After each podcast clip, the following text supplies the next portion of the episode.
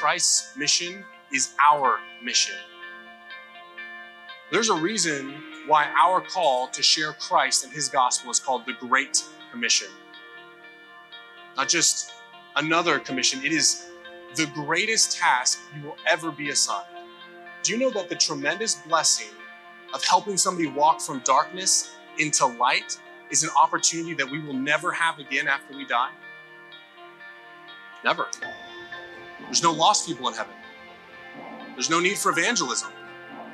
You have one chance to be a part of the work of Christ in saving someone's soul. And you're living in that chance right now.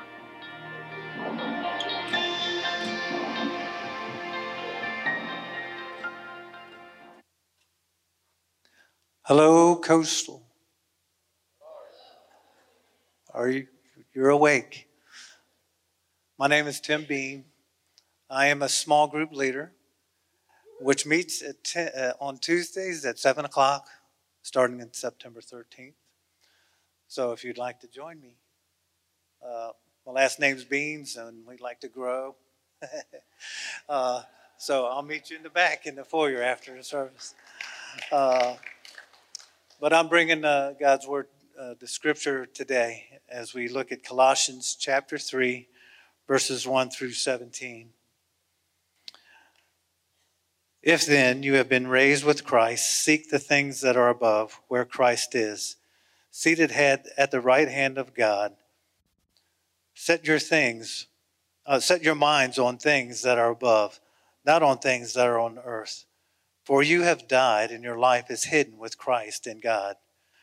When Christ, who is your life, appears, then you also will appear with him in glory. Put to death, therefore, what is earthly in you sexual immorality, impurity, passion, evil de- desire, and covetousness, which is idolatry. On account of these, the wrath of God is coming. In these you too once walked when you were living in them. But now you must put them all away anger, wrath, malice, slander, and obscene talk from your mouth.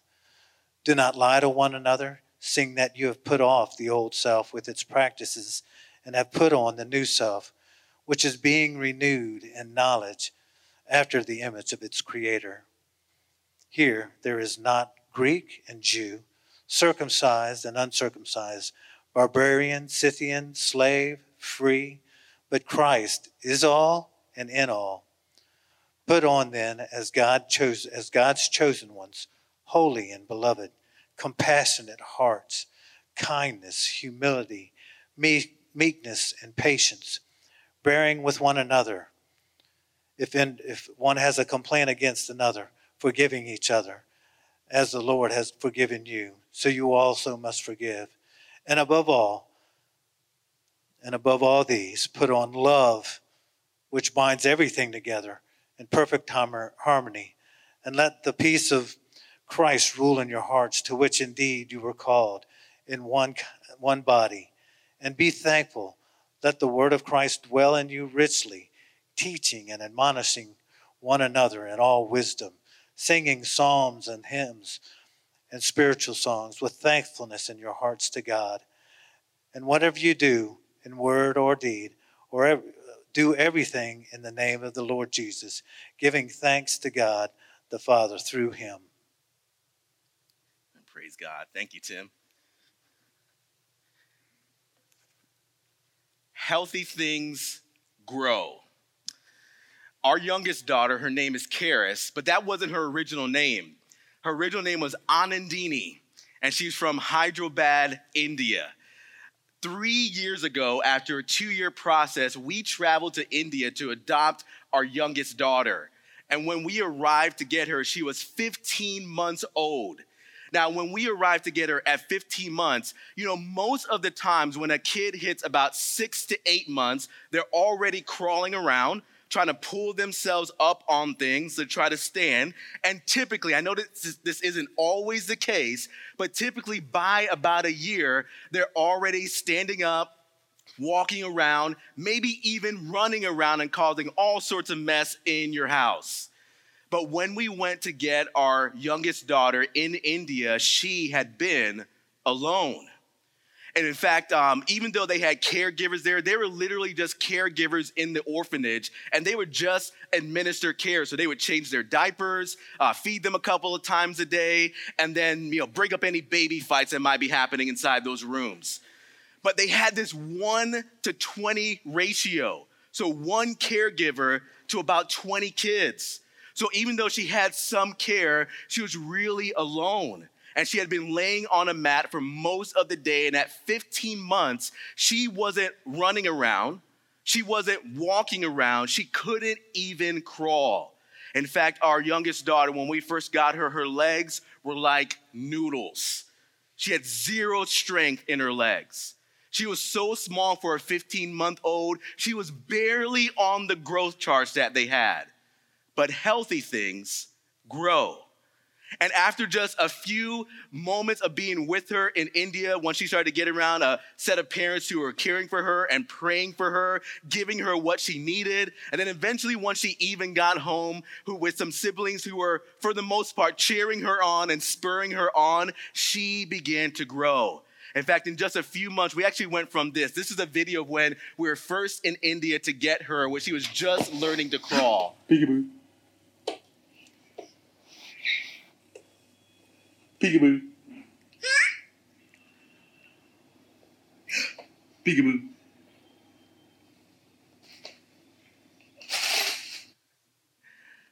And after just five months of care, we went to this. Oh, look at her doing the bear crawl.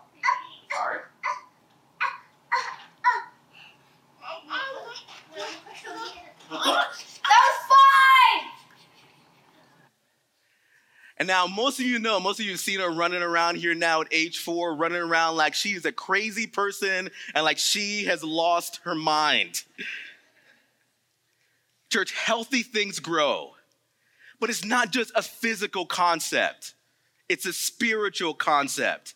I'm going to give you the bottom line today for the message. My very last point, I'm going to give you first. On the bottom of your notes there, I want you to write this down. Healthy followers of Christ grow with one another. Healthy followers of Jesus Christ grow with one another. Church, I want you to know that at Coastal, we want you to keep growing. Now, I know at some point you're to physically stop growing. In fact, some of you already have. You might even be shrinking a little bit. And in fact, the older you get, as you physically stop growing, how many of you even know that even your hair stops growing in all the right places that it used to grow? I, I, I shared a, a, a few months ago that I, I found this one random hair that started growing out in the middle of my neck and it was long and it was gray, just pointing out that I was getting older. And then I've had it, hair start to grow out in my ears. And then recently, too, there is one hair that grows right here in the middle of my forehead. You guys are never going to see it because I shave it, but it's like it's running away from all the other hairs as it grows down way beneath my hairline. And if you're under 30 years old, I'm just trying to give you something to look forward to as you get a little bit older. But nevertheless, you may stop growing physically, but church, I hope that you never stop growing spiritually. If you're not dead, God's not done with how much He wants to pour into you and how much He wants to grow in you. So today I want to share with you just four thoughts on how healthy church goers, people who go to church, how healthy church goers grow out of Colossians chapter 3 that Tim just read. So listen to what Paul says again here in Colossians chapter 3 verse 1.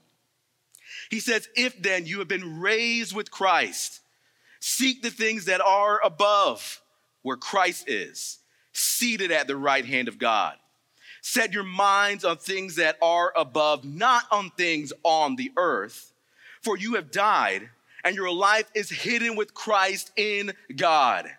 When Christ, who is your life, appears, then you also will appear with him in glory.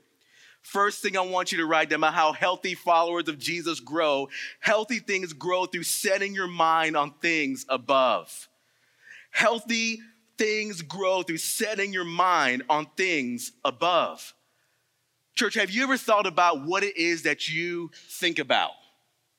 Um, I wanted to share with you, you don't have to write this down, but I wanted to share with you some of the things that are typically flowing through my mind. Uh, this is just for me and hopefully just for fun. Um, so this, you don't have to write this down, but these are some of the thoughts that are always coming through my mind. One of the thoughts that I have quite often is what in the world am I going to eat next? I love food.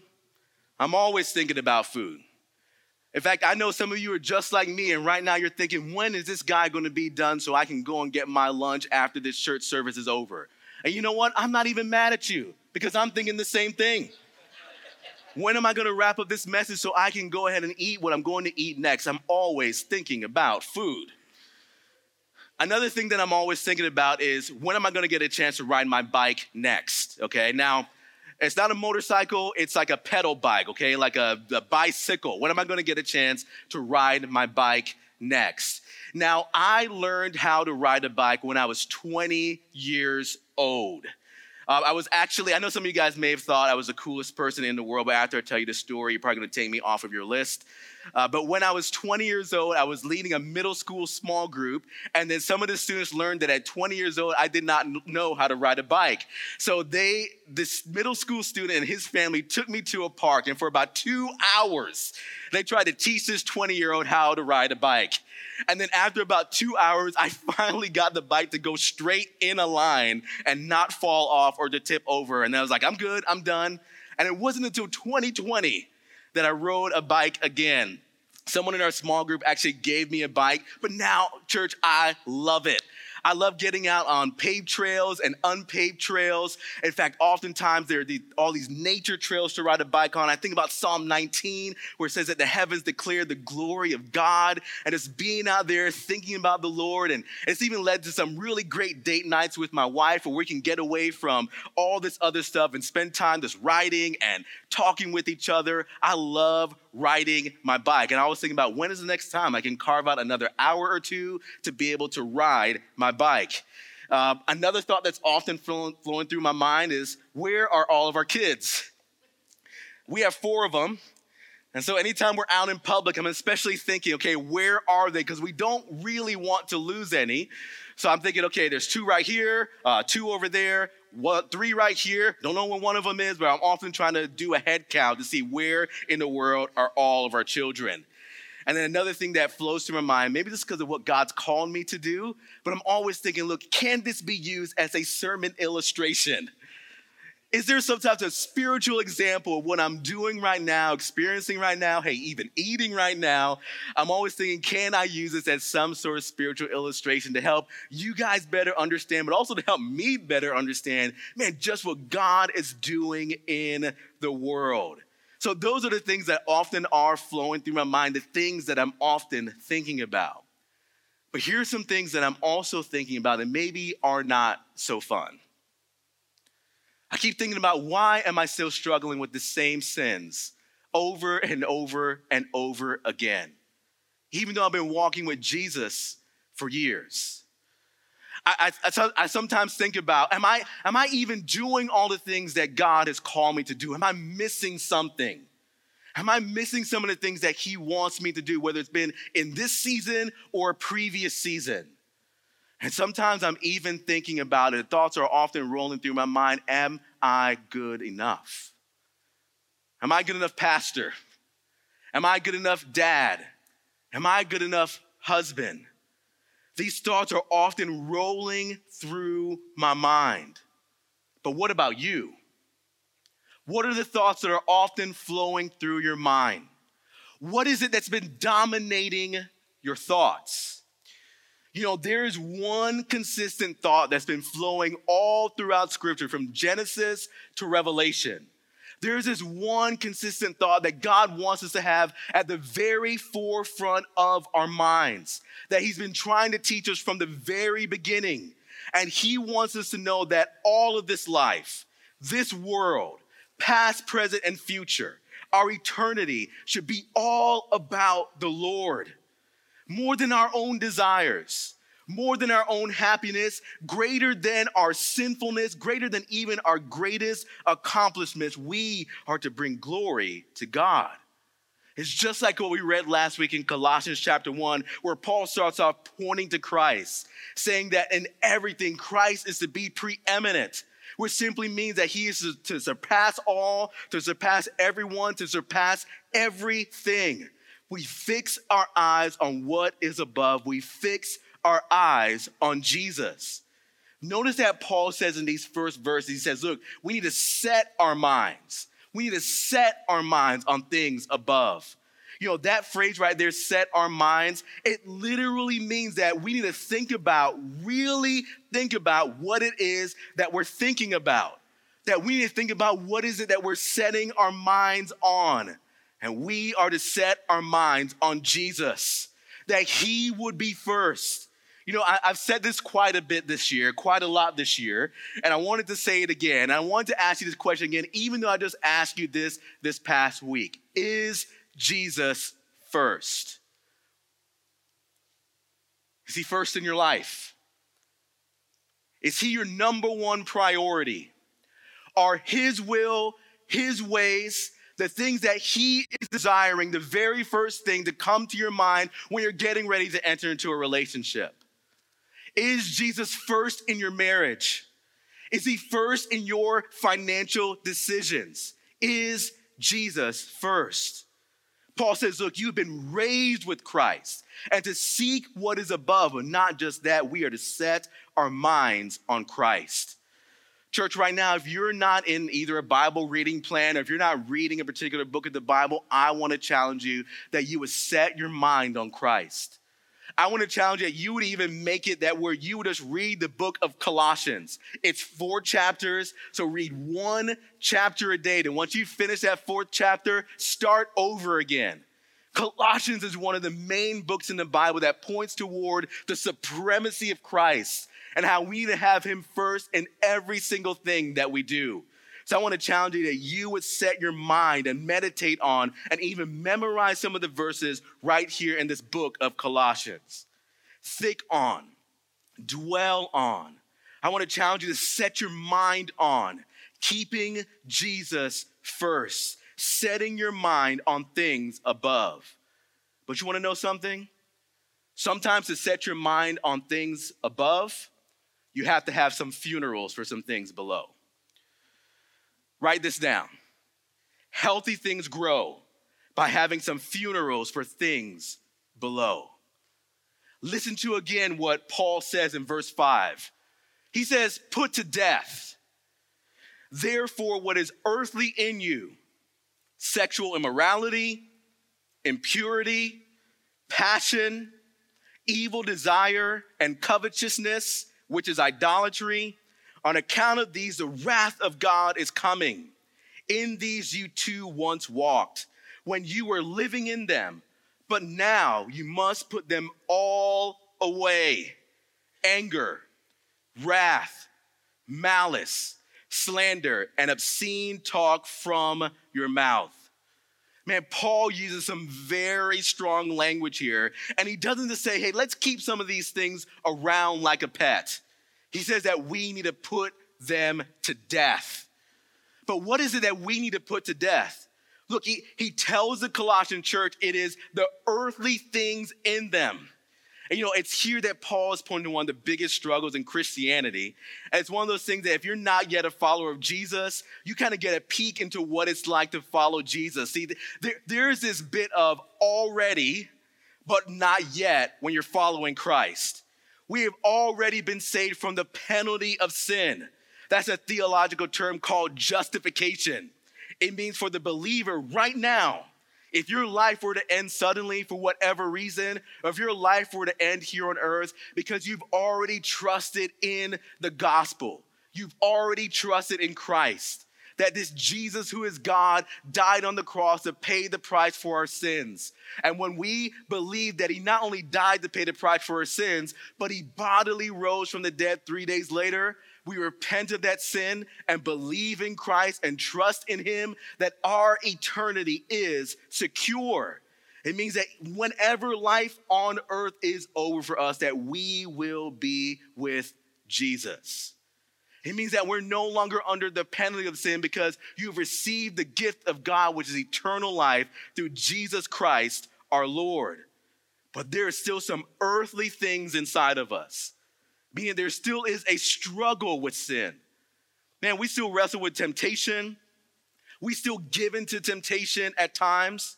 And while we're here on earth, we are still going to struggle even though the Holy Spirit is guiding us and helping us to overcome the power of sin, which that's actually called sanctification, while we're here on earth, the Holy Spirit is working to conform us, to renew us, and to make us more and more like Christ. But see, this struggle also points to the fact that sometimes it can feel like we are taking five steps forward in our faith journey. And then sometimes we'll go through a moment, we'll even go through a season where it feels like we've taken 10 steps back. But God is working on us and He's working in us. And see, it's such a good reminder, something that we say around here all the time is look, even though we may not quite yet be where we want to be or even where God wants to be, I know that He's changed me and He's still working on me. Look, Paul is bringing this attention to yes, there, there is victory in Christ already. Come on, church, you've already won. You are more than a conqueror. You're already freed from the power of sin and death and the grave, but also not yet, because there's still some battles to be won. Paul uses some pretty negative language here to help the church in Colossae see that sin isn't something that we just need to hang out with or even cuddle up with. And have you ever noticed right now that in our world, so many times, all they want is positive language, where if you disagree uh, with what somebody believes or feels, if you disagree with who they say they are, if you say anything that's negative, then they, they will cancel you, they will dismiss you, and all they seem to want is positive language. And can I just tell you that when it comes to positive language, look, God really does love you, okay? He really does love you. And this isn't the type of love where you say, look, I love cake or I love the Dallas Cowboys, which who would even love the Dallas Cowboys anyway? Like, it isn't that type of love. Like, it's this type of love that produces this forgiveness that, again, no matter who you are, it is available to you. Man, it is the type of love that pursues you and gives you grace upon grace over and over and over again. God wants so many positive things for you life to the full, for you to be more than a conqueror. But there are some negative things that God points out through Scripture that he does not, he wants us to see these things in ourselves so we can actually be who we were created to be. In fact, again, like I, I wanna, I wanna help you, help me teach the people sitting next to you this very important thing, okay? I want you to turn to the person sitting next to you. I want you to look him in the eye. I want you to tell him, you know what, you're messed up and a little bit jacked up, okay? Now turn to the person who was your second choice and say to them, you know what? I am too, okay? I am too. See, when God tells us that we are messed up by sin, it's not to hurt us, it's to help us. We need to see that the sins that we still wrestle with and sometimes creep up into our lives and sometimes that we still enjoy that we are to admit those, confess those, repent of those. And see, that is not where God wants you to be. Remember, look, if you have trusted Christ, that you are in Christ, we are not to be in sin. Paul says, look, we need to put those things to death. We need to have the funeral.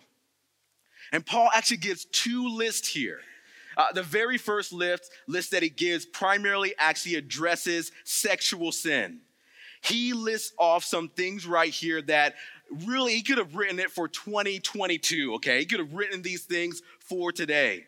His list includes sexual immorality, which actually comes from the Greek word porneia, where we get our English word pornography. He lists off passions. Here he's talking about lusting after someone. Again, setting your mind on, fantasizing about being with someone, even though it's going to dishonor God and dishonor them. He talks about evil desires and covetousness, which is pointing to wanting something that is so sinful or even vile and striving so hard, willing to do anything to pursue that thing. He talks about how we need to move past these things and don't just keep them around. You know, currently in our world, have you noticed just how sexualized sinful behavior has become? all the brokenness that is labeled as something that should be labeled as something negative is actually labeled as something positive, even something good.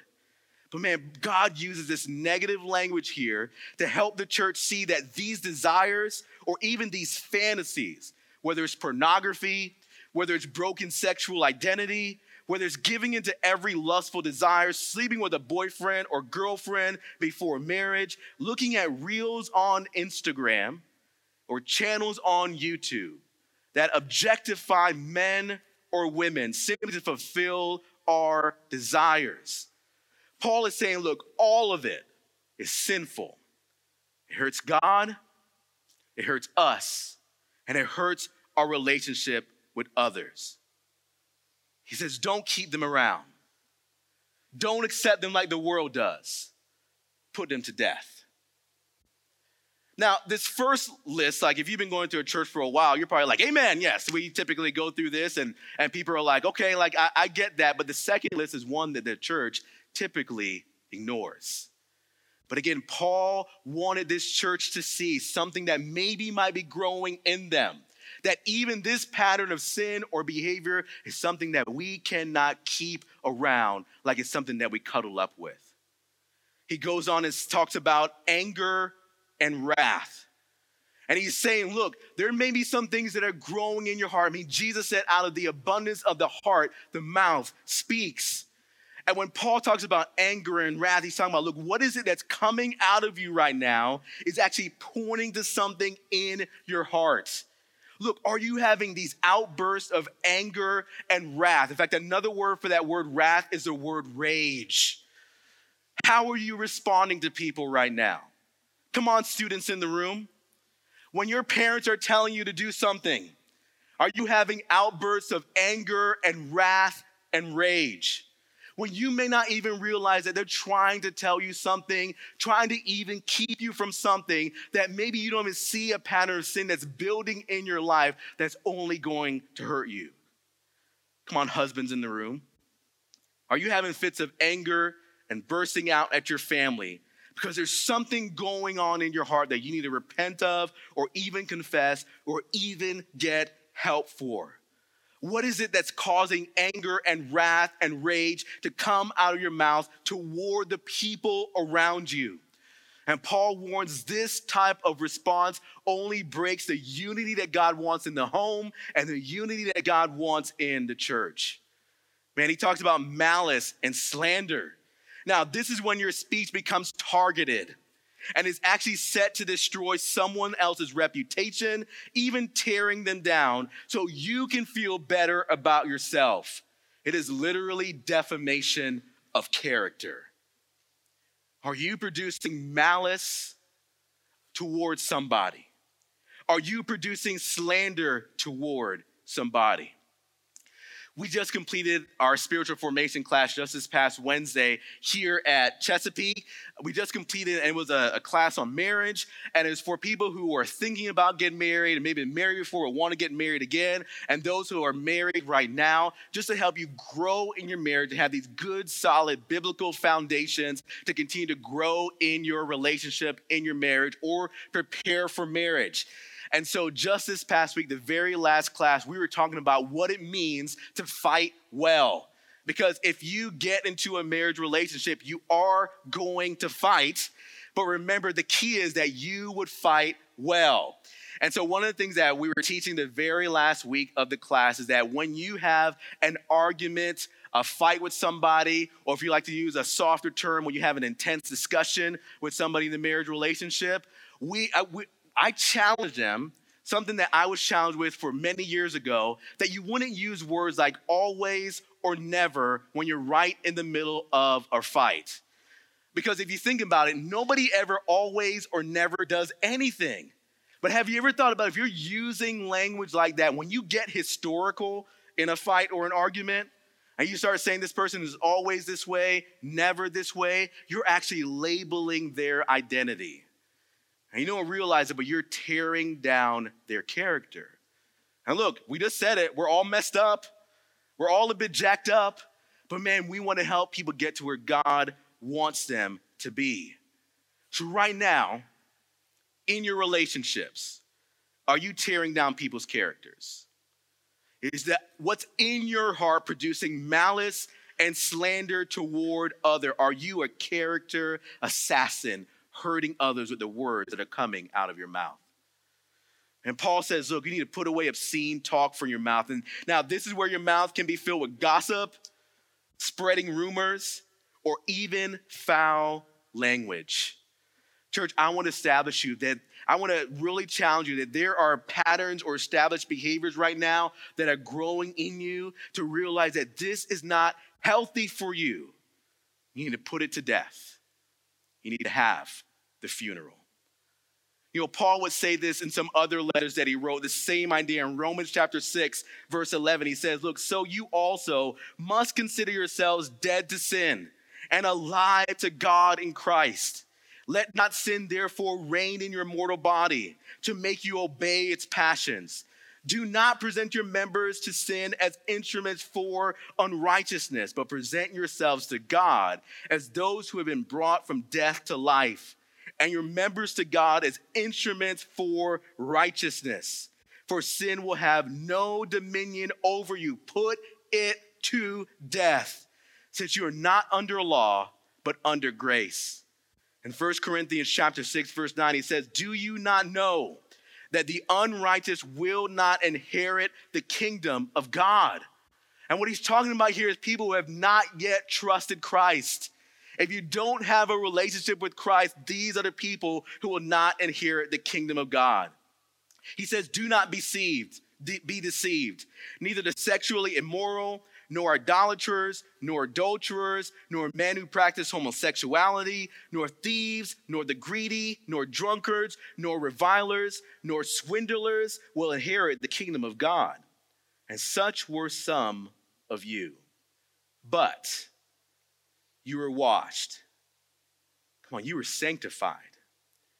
You were justified in the name of the Lord Jesus Christ by the Spirit of God. Second Corinthians chapter 5 verse 17. If you don't have this verse memorized, memorize it today. Therefore if anyone is in Christ, he's a new creation. The old is passed away, and behold, the new has come. Church, you are not alone. If you're struggling or tempted to be or living in sexual immorality, you are not alone if you're struggling right now with what it is that's coming out of your mouth and being spewed toward others. But God doesn't want you to stay where you used to be. Sometimes you have to get sick and tired of being sick and tired before a change can actually take place. And Paul says, look, we need to put these things off. We need to put it away. We need to put it to death. Because healthy things grow when you have some funerals for things here below. Hey, third thing I want you to write down is that healthy things grow by viewing people on earth as Jesus views them. Healthy things grow by viewing people on earth as Jesus views them. Listen to what Paul says here again in verse 11. He says, Here, now here literally means here in Christ, here in the church. He says, Here, there is not Greek and Jew, circumcised and uncircumcised, barbarian, Scythian, slave, free, but Christ is all and in all. Put on then as God's chosen ones holy and beloved, compassionate hearts, kindness, humility, meekness, and patience. You know, the Colossian church was actually believed to be very diverse, having some Jewish people, uh, having some Greeks. In fact, that word barbarian is a reference for either Greek people or people who are Roman. And then that word Scythian were actually some tribal people who lived in Asia Minor, which is now modern day Turkey. So all of these different ethnic backgrounds, all of these different ethnic groups were coming together in Christ and in the church. And then Paul starts talking about economic status. He says, look, there's, there's neither slave nor free, master nor servant, and even in more modern days, employer and employee. All of them come together in Christ and in the church. So, how were all of these barriers being broken down? It was in Christ and in the church. And I just want to say one more time that is the type of church that we are praying for and seeking to build right here at Coastal Chesapeake. For too long, the church has built barriers that the gospel was meant to tear down. And that's what we are praying for. That's what we are striving for. We want to see God tear down and break down barriers across economic lines, ethnic lines to reflect our community. Right now, Chesapeake is 50, 56% white, 29% black, 7% Hispanic, 5% Asia, Asian, and then the rest is a mixture of everyone else in between. And if we are reaching our community, we are going to reflect our community.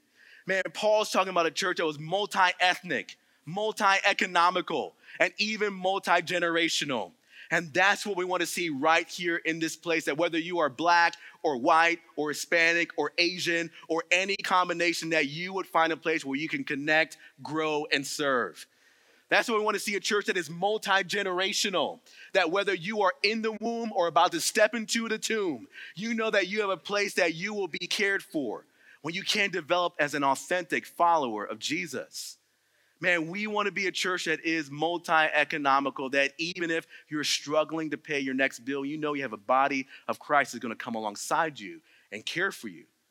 Or if you're a CEO of a company, that you can come here and you can worship with everyone from every single point in between. Multi ethnic, multi generational, multi economical. Paul said, in Christ, in the church, all of these barriers are being broken down, and we want to do the same. Healthy things grow when you view people the way that Jesus views them. But did you notice something as we've been going back through this chapter? Did you notice this theme that's been going all throughout this chapter that Tim read a little bit earlier, that Paul keeps pushing this church toward? And I believe that through the Holy Spirit, he's even pushing us toward today that this theme of unity under Christ that we just read about, that this theme of setting your mind on the right things, on things above, even having the funeral, uh, putting some things to death, the sins that keep trying to creep back up into us in our lives, Paul keeps pointing back to where we first started. He's pointing back to the fact that healthy followers of Christ grow with one another. Listen to verse 9 and verse 13 again. He says, Look, do not lie to one another. Verse 13, bearing with one another. And if one has a complaint against another, forgiving each other. As the Lord has forgiven you, so you also must forgive. And above all these, put on love, which binds everything together in perfect harmony. And let the peace of Christ rule in your hearts, to which indeed you are called to one body and be thankful. Let the word of Christ dwell in you richly, teaching and admonishing one another in all wisdom, singing psalms and hymns and spiritual songs with thankfulness in your hearts to God. Number four, church, write this down. Healthy things grow through growing with one another right now. Here at Coastal, we grow together we grow with one another in small groups. We want every single person to be in a small group because a healthy follower of Jesus, you grow with one another. You need another to be able to grow. And you can't do that alone. You need one another. Man, all these one another's that Paul gives right here points to being rooted and built up in Christ, living out what God has called you to do. And again, here at this church, we live out all of these one another's in small groups. Look, he says, look, don't lie to one another. Again, if you're in a small group here at Coastal, I want you to know we're gonna call you out on your mess, okay? We call out each other on the junk that we're dealing with. If we're living a lie or telling lies, we do call those things out. Again, not for the purpose of harming, but for helping. Not for the purpose of shaming, but pointing people back toward the Savior. We practice not lying to one another in small groups. Said, he says, look, bear with one another. And in small groups, you will be prayed for and you will be cared for. I don't want to sound morbid and I don't want to focus on the, the wrong type of negative language. But, church, I have no idea what's going to come into your life for the rest of this year. And in fact, if 2023, which is just around the corner, is anything like the past two, three years since 2020 has been, who knows what we're going to be facing in the upcoming year? But all I know is that to be able to make it through another year, you can't do it alone. You need one another. You need somebody to be able to bear with you the challenges you're going to face. You need somebody to bear with you the struggles you're going to face. You need someone to bear with you. You need one another. Look, Paul says, look, we forgive one another. And we put this into practice, challenging each other to live with the same forgiveness that God has given us. He says to love one another that the love that Christ has, this Christ like love of serving and praying for each other, this real unity producing type of love, we want to live that out in small groups. And look, he says, teach and admonish one another. You want to talk about having people around you that will help you put to death some of these things here below, but people around you that will help you set your mind on things above. And in small groups, we teach and admonish one another so we can do everything that God has called us to be. And as our worship team goes ahead and makes their way back up to the stage, I just want to challenge you again, church, that you need one another. Our small group season begins the week of September 11th. And I want to challenge you that if you're not in a small group, that you would join a small group. I want to challenge you, even if you haven't become a member yet of this church, that you would join a small group.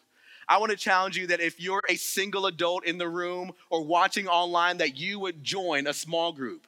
I want to challenge you if you're a, a widower, uh, if you're married right now, that you would join a small group. I want to challenge you that if you are a student in the room, middle school, high school, going to college, that you would be a part of a small group. Hey, I want to challenge you if you are black or white or Hispanic or Asian or any combination whatsoever, that you would join a small group. I want to challenge you if you're about to step into the tomb, that you would join a small group. And I even want to challenge you if you've been working, walking with Jesus for years or if you still have questions about who Jesus is, that you would join a small group. You need one another. Let's pray. Father God, I thank you, Lord, for your word. And God, I thank you for who you are. And, and Lord, I, I just want to pray, God, that we would be a church, Lord, that sets our minds on things above. And God, even right now, there's something that we need to put to death. God, would you show that to us? God, would you help us to see the things that we need to remove from our lives so that we could become fully devoted followers of you, authentic followers of you? But Lord, I know how much you've created the church and even created groups that we will be a part of bearing with one another, loving one another, forgiving one another, serving one another. But Lord, we need another. So I pray, God, that we would go all in and not just try to do life alone on our own, but instead to be a part of one another. We love you, God. God, we trust that even today, Lord, you'll keep helping us to see the world the way that you see it. God, help us to set our minds on you. We love you, Lord. In Jesus' name.